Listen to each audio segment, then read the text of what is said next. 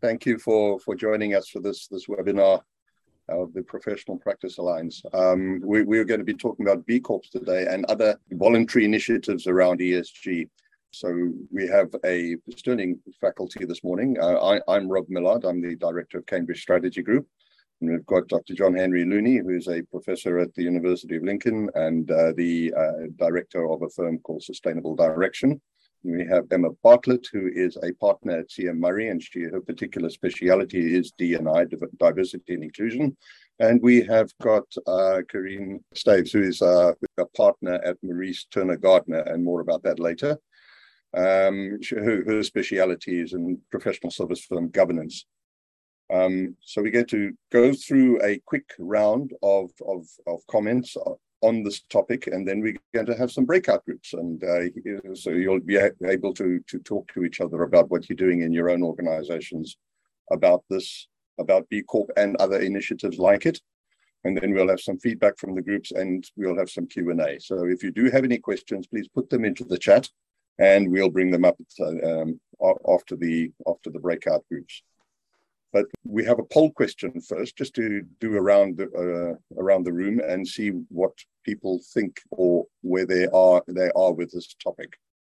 So if we can just take a few seconds, just pick one, single choice. Already certified in the process certified in the planning stages, have decided not to do it, having thought about it. You're following a different scheme, or if you have no idea we're here to learn. Okay, so an awful lot, nobody is certified. Um, very few in the process of certification or and uh, otherwise it's a mix you planning stages following a different scheme or have no idea. Great. Okay well um, should we have an idea? Karine, what exactly is a B Corp? Um, should a professional service firm especially a partnership even care about it? Well, well great question. Good morning everybody. Um, b corp is to use its phrase, a mission. It's a it's a mission. Makes me feel like one of the Thunderbirds when I say that. But it's it's a mission. It's it's about being accountable to the sort of the stakeholders with the business. Um, and they describe the specific stakeholders as your workers, your community, your customers, your suppliers, the environment. As and so it, it's about more than just making money. It's about more than being accountable to, well, in the context of professional services firms, your partners, um, in the context of a company, your shareholders. It's about stakeholder governance, governing your uh, organization in a way that has an eye to all the different stakeholders, the, the wider stakeholders, as well as your sort of direct stakeholders, if you can put it that way. In terms of whether or not professional services firms should do that, well, it, it depends very much on what the firm's strategy is. Um, I would argue that there are very strong arguments for thinking about, about not necessarily B Corp, but, but some sort of initiative that promotes wider kind of engagement with the community, with the environment, with ESG, because we're seeing a great pressure from clients, from um, people, and we know there's a huge war for talent at the moment, to have a firm which offers more than that. Uh, and therefore, I think there's a very strong argument strategically for pursuing those aims as well as potentially it being the right thing to do. So there's sort of a, a, commercial argument why you should be doing it, but also there's sort of the, the moral or the ethical argument that, that all businesses should be thinking about the wider impression that they make on, on, on the world around them. Great, thanks. Well, John Henry, let's let, us let us move on to you. And uh, what are your insights here? Um, give us an overview of all the all the five areas, if you like, but obviously focusing on the environment. Sure. Um, my background has been doing this sort of work since the well, in the '90s, really. And I was able to help a, a company, uh, FTSE 100 company, in 2003 do their fir- their first first social CSR report at the time, which has largely been greenwashed. Um, not the company, but the the system. And um, and so it's something I've been doing for a long time. I've looked at different ways of doing it, uh, both in this country and quite a lot overseas. And so one of the things that's really important in my view is that this is this is part of the company's uh, culture. It's part of its identity to understand and do this. It's not this is not a tick box thing you should be doing. Um, in my opinion, it's something that should be genuinely focused on your company's culture, its mission, what it's trying to do, which is obviously to make money but it's what else and, and why? And is money, where does it come into rank? And so it's really quite important for you to understand your, your mission, uh, was the word Robert used earlier and Corinne used. Um, the mission that you're trying to deliver as an organization. If you work in only in the UK, some of you will. And so companies like BP, for example, um, have been trying to figure this out for a long time. They were trying to do beyond petroleum, what, what 15 years ago. And so it's really important that you as an organization understand why you're doing this. Always start with why. Robert will tell you about that uh, uh, with no question.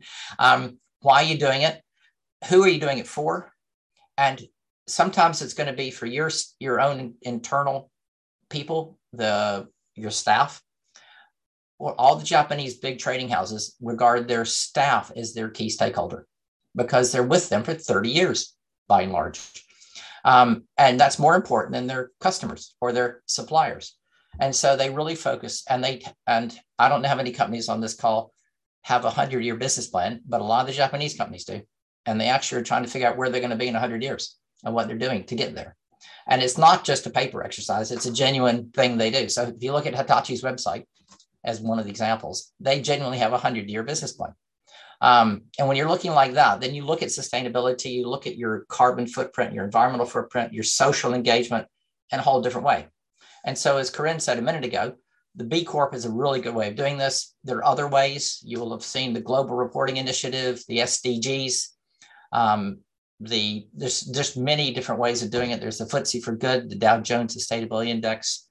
There's lots of different metrics. And part of the trouble we're having at the moment is this whole area, ESG, is a bit of the Wild West. It's everybody, all the big corporate management consultants are saying, use our tool to do this work. And you want to have an independence in what you're doing. But really, as an organization, start with why you're doing it, what's important to you, what's important to your stakeholders, internal, external, and, and then figure out the way to capture these data, to understand them, communicate them, report them. And B Corp is a has matured hugely in the last few years. I've been advising for a couple firms in London on it, mainly in the financial sector. And they now see this as a good mechanism for capturing and reporting.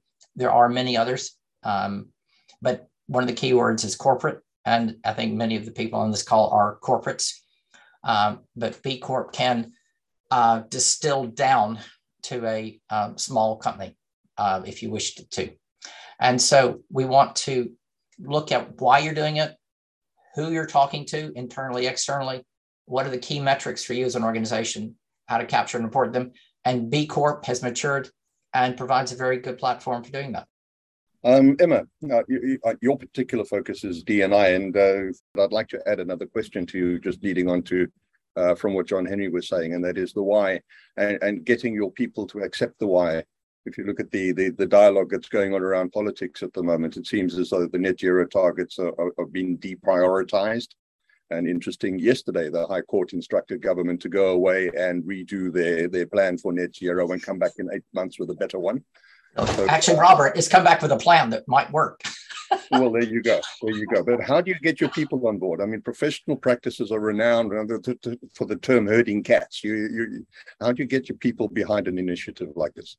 Uh, thank you. Um, the diversity and inclusion initiatives within professional practice firms has been ongoing for many years, but the thing that really moved it forward, in my view, is when, um, and I'm sorry if you've heard this before, but it's it's when DNI is led from the top, and um, but genuinely led from the top, and no lip service around that. And when you've got people in every executive board meeting who are championing and questioning about DNI initiatives, and you've got lots of different people from the top who are talking about it, then that's where you get the full engagement rather than just one person um, who may be a little bit lower down the organisation. But that's that's really something that's galvanised it.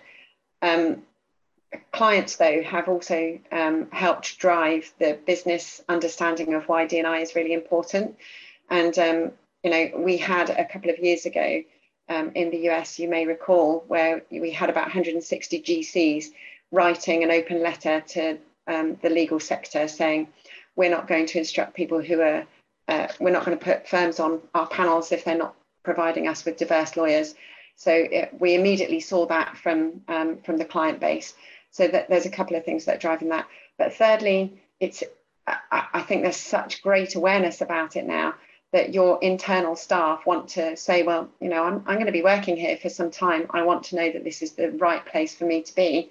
And people are voting with their feet. They're leaving if it's not right, or they're not joining if it's not right. So um, your as well as your external engagement with your clients on this, your internal engagement um, and uh, engagement with people that you're trying to recruit is so important. And that's, in my view, is what's um, driving um, engagement with workers in the sector.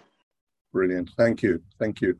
Okay, so that's all about the why and what it actually is. Karine, how does a firm go about the process of, of, of becoming certified with this in, this mission? I think I think that we've probably need to take as our starting assumption that we've done the the why. You know it's part of the business plan it's part of the strategy and and the firm has looked at the different ways in in terms of how they achieve their esg objectives. Um, and we're, we're focusing in, this session on on b corp but as we've discussed there are others. Um, the the the process with B Corp is that there's basically a certification process. You go through the various questions um, that, that you have to answer. You have to look at an impact assessment. Um, you have to pay your fee. Um, now we're starting to see what, what, what, what's what's happening there for them, um, and and there are various things you have to do from a governance perspective. Um, for example, um, you have to commit to the kind of the stakeholder governance principles, and actually um, some standard wording has been developed now. Um, I'm going to talk about it in the context of LLPs because most professional services firms are LLPs, but I think it was originally developed in the context of companies. And the starting point for companies was saying, right, well, companies have a duty to, towards stakeholders. The board have got you know, literally statutory duties under the Companies Act to, to account to, to, to, to, the, to the shareholders, and those are codified for directors by contrast, it was slightly different for LLP. So we're trying to put a, a round peg into a square hole. But what these obligations say is this is our objectives, this is what we're going to do, these are the people who we consider to be our stakeholders. There's also um, they've let a, lo- a, lawyer loose on this wording as well, so there's sort of some sort of uh, safety wording in there in terms of saying that nobody can sue us on this. We can't be sort of um, which some might say is unhelpful if you're really sort of passionate about sort of but nobody would agree to them if they felt that they could literally personally been sort of held liable for failure to comply with those obligations. So you can see why the balance was struck at, at, at that level. And and i feel that that wording needs to go into the llp deed or the partnership deed if it's still a, a partnership. Um, i think it needs to be part and parcel of the partnership objectives um, in that llp deed some firms that we've been talking to about this have said, well, this is the legal requirement. This needs to go into our LLP deed. But we want to go further than that. We don't just want to put it in our LLP deed and stick it in there next to the thing that says don't steal. We, want to make more of it. We want to make it part of who we are, part of our DNA. And so they're also thinking about what else they do. Do they, for example, you know, put it up front in, say, a new partner's deed of accession, where you say, I'm coming on and I and I commit to all of these duties and obligations. Legally, that's all you need to do. But then put something in there saying, and I pledge to adhere to this. Do they do a public pledge? Do they put something on their website where they sort of have every partner sign a sort of a, uh, a sort of a, a, piece of paper where they say, yes, I'm, I'm committed to this, because obviously the LLP deed is a, is a private document. So we're sort of seeing firms saying, what do we need to do legally, which is a pure variation of the LLP exercise, and the wording is quite a well trodden path now. But what do we do in addition to that? Things like the impact assessment, the reporting they have to do against achievement of these objectives. Do they just put them in the little sort of tiny bits at the bottom of their website, sort of next to the sort of the modern slavery statement that's sort of right at the bottom? Or do they say, well, actually, no, this is something we're proud of? Do you put it in the annual accounts? Do you introduce a page in your annual accounts that you file at Companies House? How far do you commit to this? How far beyond the basic sort of requirements, if you like, for this certification or, or, or, the minimum you need to get to in order to sort of to, to tick tick the box to use John Henry's phrase. How far beyond the basic do you go? How do you show that you're not greenwashing? How do you show that you actually mean it? Great, thanks. And uh, I, I, guess this topic can't be separated from the sort of wider issue of of, of reporting uh, uh, reporting initiatives that are, are, are, coming in with firms, uh, especially big firms, are having to report about on, on various aspects of their, their, their ESG performance, uh, not least net zero. Um, John Henry, how, do, how does this intersect? What, what, what reporting requirements are coming down the track or already here, and how does B Corp intersect with those?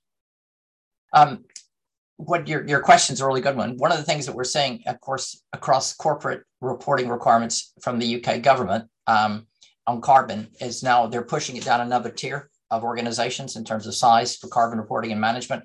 And Robert, you and I have been doing for years uh, environmental management approach, ISO 14001. And in that, it gives you the very good systems to capture some of these data. But we're also seeing under Section 172 in the Companies Act that there are legal requirements, which Corinne can talk about in great detail, I'm sure. But under that section in the Companies Act, we do have to do this. It's Sarbanes-Oxley in the U.S. has modified and developed subsequent. Um, but you're going to be asked to account for um, not just the modern slavery thing, but lots and lots of uh, really important environment and social metrics.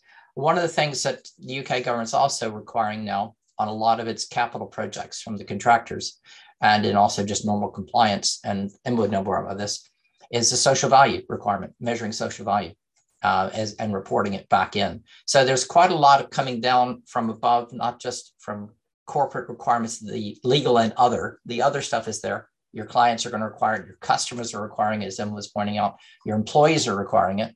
But there's also more and more coming down the path that you're going to legally legally expected to do and not just to report. This is something I know I've mentioned and Corinne picked up on it.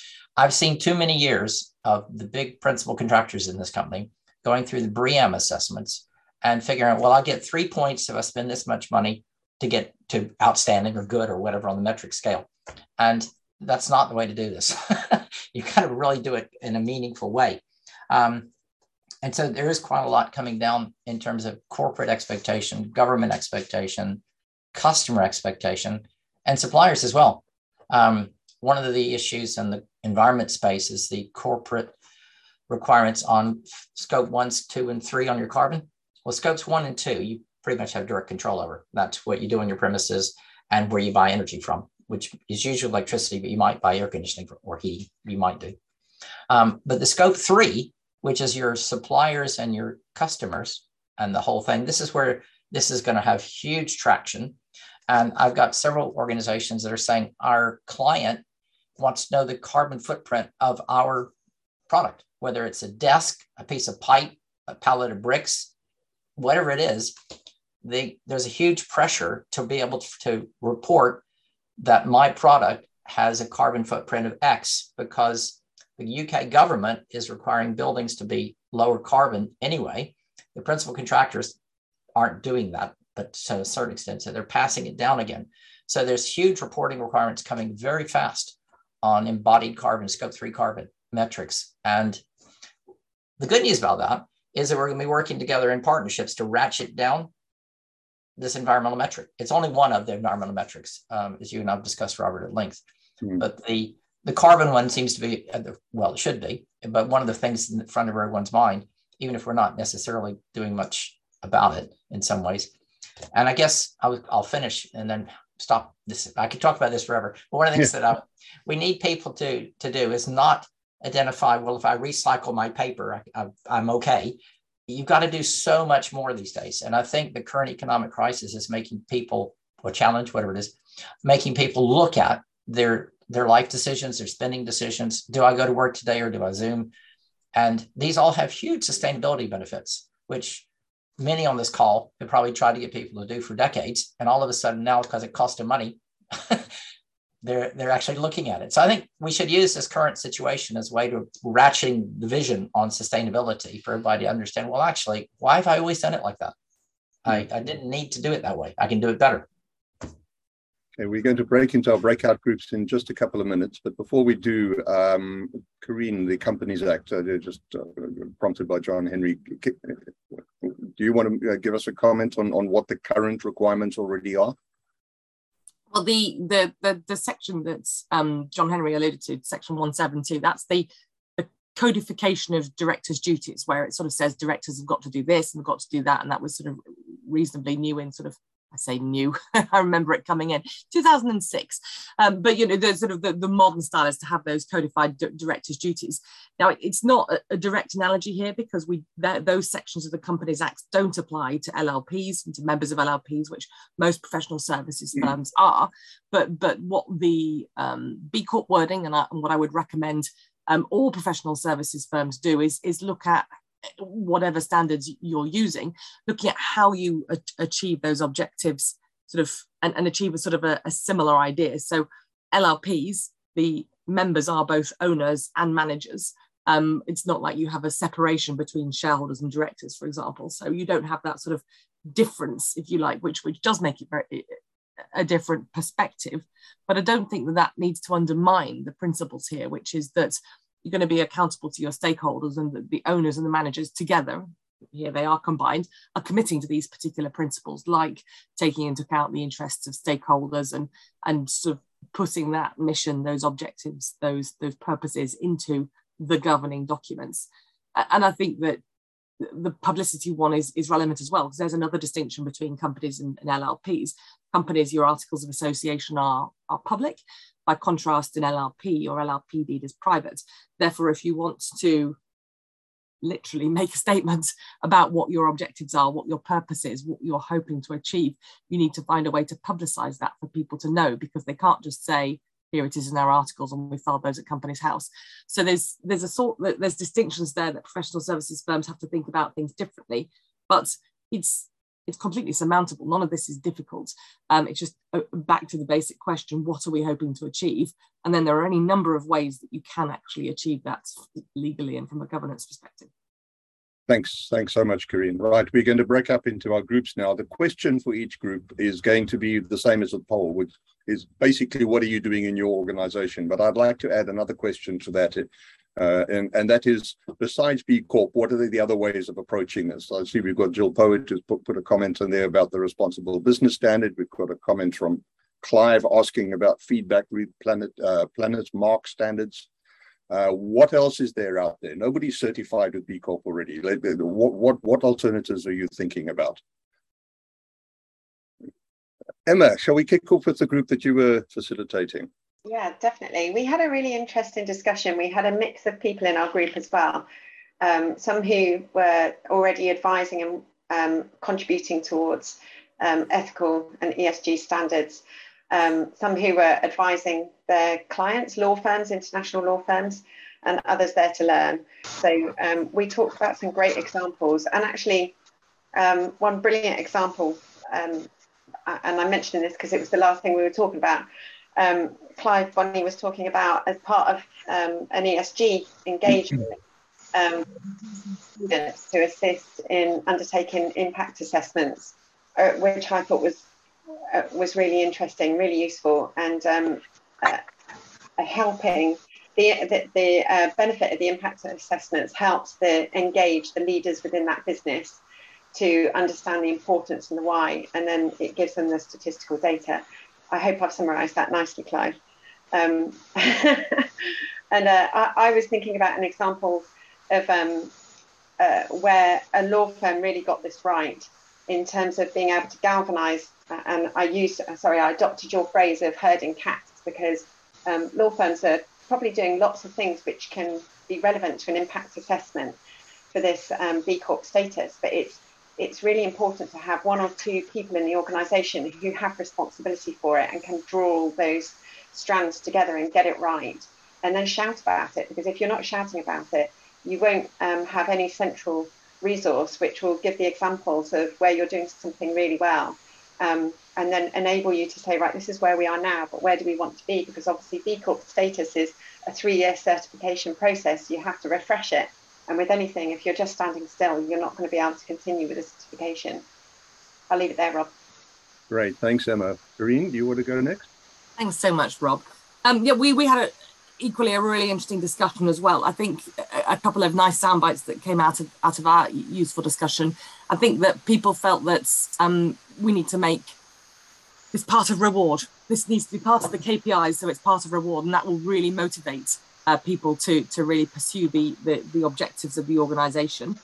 Um, I thought it was useful to focus on some of the slightly trickier issues. Um, for example, you, you, will see that B Corp, for example, um, has a number of um, ethical stances on things like uh, fossil fuels as one, tax structuring as another.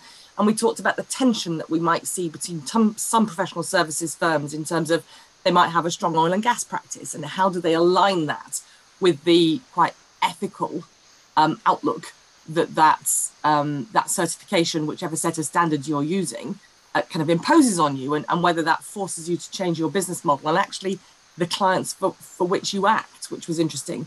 And, and there was a fabulous phrase which I wrote down verbatim, which is because we were talking about how difficult it is and, and some things are black and white and they're very easy. But they, we talked about the fact that the grey areas are where the culture of the firm is either won or lost. And I think that was a fantastic observation because it's it's very much when you really have to focus on those tough questions that culture shines through and you and you learn about who you are and, and, and what you're what you're behind. Excellent, thanks, Corinne. Uh, John Henry, and then I'll carry on with uh, some of the group that I I said. Great. Um, we had we had also had a, a very good discussion. Uh, we had two people from CMM, and they they very helpfully identified that they're learning, getting engaging with this now, moving into it, progressing it, and so they're trying to understand the why. They're trying to understand um, what they're going to do uh, because of the nature. One of the things that came out in the discussion, part of that is their ability to contribute social value is they're donating professional time uh, to to people and helping in a, in a way. So there's quite a bit of stuff they could actually go ahead and, and get credit for now. Um, we had Kelly as well with us, and she was saying that they've just engaged a consultant to, to look at this whole issue to try to figure out what it is for them. And it was part of their uh, annual meeting this year, earlier this year. But also, they got a second consultant to, to look at the, the purpose. What's the purpose? And so they're, they're clearly moving to engage um, at this time. Neither of them are in position. They're still on a, on a mission to figure out what to do and how to do it. Uh, I think Corinne, some of the comments she made earlier replied that corporates and LLPs are a bit different in this space. Um, and that needs to be respected, obviously. And then Jill was with us, who's you can see on screen now. Um, she has a, an organization called Responsible Business, which is a, a, and she described very clearly her different approach to the B Corp approach, where hers is you uh, you start with a course, so you get some idea what this is all about anyway, and you're you have to kind of really unpack the whole issues and all the stories and not just go through a questionnaire that you can then say, well, not going to answer that one. um, Jill, I hope that was fair. Uh, uh, Yuli or Beth, would you like to comment further? No, I think that was a great summary. Thank you. Okay, well, in my group, we were very fortunate. We had Tim Nash as the CEO of the law firm Edwin Coe, who is about, and, and that firm is about to certify in the next couple of months, as Tim said. So uh, our discussion was really consisted of, of, of uh, interrogating Tim. And Tim, please uh, feel free to chip in if, if, if you want to, if I don't put anything accurately or you'd like to add. But uh, he described how they'd gone through thinking about a, a number of options and uh, like the ISO standards, ISO 14001 and and, but that seemed to be too heavy a lift. Uh, because there were multiple standards that would have been involved, and because of the, the, the, the, the it just seemed to be too too heavy for for a professional service firm. And he he described coming across B Corp as a light bulb moment, and it just seemed to be exactly what they were looking for. So they have gone through a whole process of, of, of thinking about uh, what they're doing and comparing what they're doing at the moment and what they've been doing to what they'd like to be doing and what they could be doing and what's perhaps too too too much of a stretch and they shouldn't be be doing. Uh, and being a law firm, they're being very conservative about it, and not uh, n- not putting down anything that they're not actually doing already. Uh, and um, what else? Uh, we asked how much it costs and he said it depends how many how much third party advice you get. They they're getting a third party a consultant to advise on the environmental side uh, in order to be able to, it's very important to be able to prove what you say and uh, have evidence uh, so they, they, felt that they needed to get third party advice for that. But pretty much the rest of it i mean the people hr are doing that the clients the customers but the well bd are doing that it's become a very inclusive thing across the firm where people are getting involved with writing uh, policy statements and such like, and, and, so getting to know the firm better too. Um, after submitting the, the questionnaire, it generally takes B Corp about six to 12 months to get around to auditing you. So you've got six to 12 months to get your ship in order, as it were, and to show some show some progress towards some of the objectives. Um, and we put the question to Tim as to you know how daunting is this, and he said it's not daunting at all for a professional firm. It's uh, it, it might be for a, a, big manufacturing company or, or, or, or, a business like that because that's what B Corp's really aimed at. It's the big polluters and the, the, the firms with the, the, the companies with the big impacts. so it's relatively straightforward for a professional firm like like a law firm to to go through this process. So. Um, any, would anybody like to add anything else? Any any of the participants? Could I ask, Robert? Uh, I'm intrigued also that ISO are not taking a more holistic approach because, as you quite rightly say and imply, that their um, multiplicity is rather over engineered and very high cost, uh, especially for the SME community. Um, just interested, why is that? Because they've been in this um, area for so long and yet haven't evolved and improved in, in the way it could have could have happened. Well, Karine remembers when the, the, the Companies Act uh, was upgraded. I remember when ISO 14001 was released, John Henry Wood 2, 1997.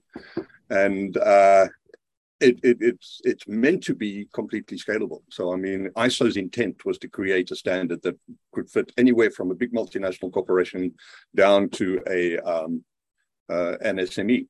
And each of the standards is written in exactly the same format. So the idea was to have one management system, and then you have different objectives and targets for different topic areas. But it's really an integrated management system, which fits rather well with the EU requirements, mirrored in the UK requirements coming down the, the, the turnpike. That uh, reporting has to should be integrated with financial as well, ultimately. So it should be better. I I I, think it's I think it's just badly publicized myself. I mean, people look at all this, this prose and these thick standards and manuals, and and, and they think, uh, no, well, that's just uh, too bureaucratic, too too much of a heavy load. and if B Corp, um, with their questionnaire approach, get as much traction in the market, then it, perhaps it is an easier way, and perhaps I don't think it's as rigorous a way. John Henry, uh, would you like to comment on that? I mean, you're far more expert. Well, and I, funny enough, I, I remember when BS 7750 came in in the mid 1980s, which is a predecessor to 14001. I was working on that. Uh, the 2015 version of 14001 is definitely an improvement. Uh, and as you said, you've got consistent. I don't know, Clive, is the answer, uh, why ISO hasn't claimed the space. Um, but they never really had much in the social side. They were health and safety. They're more corporate compliance type of things than, than vision space people things. I, I would say. You've also got the PASs now, so like 2060 for carbon, uh, which are the a whole different approach as well. Um, yes, so it's a good question. I don't have a straightforward answer. What PASs? What what is publicly that? available standards? I can show you. I can show you one. 2060 is on carbon. Um, it's just a, yet another version of BS of ISO BSI type things. Um, you still have to pay to get them. You have to work up a system to do it, and um, as Clive said a minute ago, I think you said as well, Robert, let's just have one system to manage and have different specialist subsets to the system, uh, integrated management systems, which would make it easy. So, Clive, um, I can't give you much more an answer than you have already, I'm afraid. okay. Are there any other questions? I, I don't see any more in the chat. And we're coming up, we've got about seven minutes left of the webinar, and I want to do one last round of the, the speakers. But if there are any questions, uh, by all means, take yourself off mute and pitch uh, pitch in or put it in the chat. Clive, you have another question. Yeah, I, I'm always interested as a management consultant in gap analysis. And one of my observations is that um, many people who attain these standards don't always have the necessary uh, skill sets to uh, understand how to tender into the public sector. I wondered um, mm. if you're aware of any standard bodies who offer that as an add-on um, so that they can maximize their accreditations. John Henry, this is your this question. Yeah, um, I think where I've found this, Clive, is that you can find good bid writers who understand the space and they can advise you what to do. Um, I'm sure some of the management consultants, and you're one, and I arguably I'm one, and Robert was one. I'm sure he's. I think he's okay now. Are they um they we can advise people what to do. Um, it sometimes takes a long time to get through the machination system. I, I helped a client in London um, some years ago now, retain a large contract with um, the London Underground. They did the advertising, and they lost apparently a similar contract, which was only 500 million at the time, because they didn't understand sustainability. And so I was asked, "Tell us what this means." And so I said, "Okay, we're going to do it for real, and I'm not going to help you if you don't want to do it for real. If you just want to tick box it, then go somewhere else." Anyway, uh, we found a really cool thing. The uh, Department of Transport, London Underground, loved it and they retained what was reported in the FT as a two billion pound contract because they were actually doing something, right? Not talking about doing something; they were actually doing something. Great. Thank, thanks, John. Uh, if I can just add a rider, that is, uh, I'm also a member of the Business Angels Association, and a lot of small small firms who are seeking private equity finance aren't fully acquainted with social impact investment and the high growth uh, in, in that particular area. And um, certainly, I, I, I, get a lot of work uh, through social impact um, uh, due diligence due diligence work, which yeah. you know standards. A small firm having standards uh, really accelerates its growth. I would agree. Are using the uh, IAIA SIA guidance? That's what I work with. Um, yeah, uh, I use what's appro- appropriate really for the size of firm. Uh, obviously, startups require something really simple and um, fast to entry. Um, but uh, there, there, are lots of opportunities here, and investors do need, uh, do like to see third party uh, recognition and accreditation. Yeah. So I just mentioned some of clubs working with called the International Association for Impact Assessment, IAIA. They published some years ago SIA guidance, uh, which is excellent. And I'm, I'm, working with on a couple projects in the UK, and Clive clearly is as well. Um, it's a it's a clear logical approach, but why is that not an ISO standard, Clive? we go around that one again. Yeah, well, there, there seem to be quite a few of these standards, but I mean, they all come down to the same thing, really, at brass tacks, which is, you know, say what you're going to do, uh, do what you said you were going to do. Uh, and I'd add a third, which is be able to prove that you've done what you said you were going to do, because that's where mm. people get into trouble. And you have uh, Deutsche Bank subsidiaries been raided by the police and Goldman Sachs being investigated by the SEC because they're making claims that have been challenged and, uh, and, and regulators are taking them up. So um, in the last few minutes that we have left, uh, Emma and then uh, Karine, just, just a few closing comments, if you would, and last insights. I think um, my final comments here are establish a working group that leads the focus on the five pillars. Um, consider your communications internally and externally. Um, you have to galvanize from the top and ensure your le leadership is fully supportive of um, B Corp certification goal um, and spend time communicating and uh, taking uh, viewpoints from your stakeholders, all of your stakeholders. I'll leave it there. Thanks. Brilliant. Thanks. And Karine, and I believe you have an exciting announcement to make. well, okay, great. Um, that's going to be a massive disappointment now. Um, um, so, so in, in terms of, I, I think let's let's just focus on the professional firms will get the most, if you like, out of this if people have bought into it. And I think for the for the partnership to buy into it, there has to be a selfish aspect to it, in the sense of really drive what what the commercial benefits are to um, engaging with this. And, and in our group, we talked about first mover advantage, and we're probably still in that area where we're moving from lip service to, to genuine first mover advantage on properly delivering here. Um, I, that's generalizing a little bit, but but I think if if the the leaders of the firms genuinely believe the, believe in and promote the commercial benefits, then I think it will be very easy for everybody to, to follow and, and for that to be uh, in, just intrinsic in the firm's general strategy. And I think that's likely to be most most successful. And, and in terms of um, uh, the, the announcement that Rob alluded to, I was going to let everybody know that I am leaving MTG which is sad. But the good news is I'm joining CM Murray. So um, you, you, you will continue to, to, to, encounter me on the Alliance events, but with a, a slightly different sort of branding and, uh, and, and, business cards. So I'll, I'll, I'll look forward to seeing you all on the other side.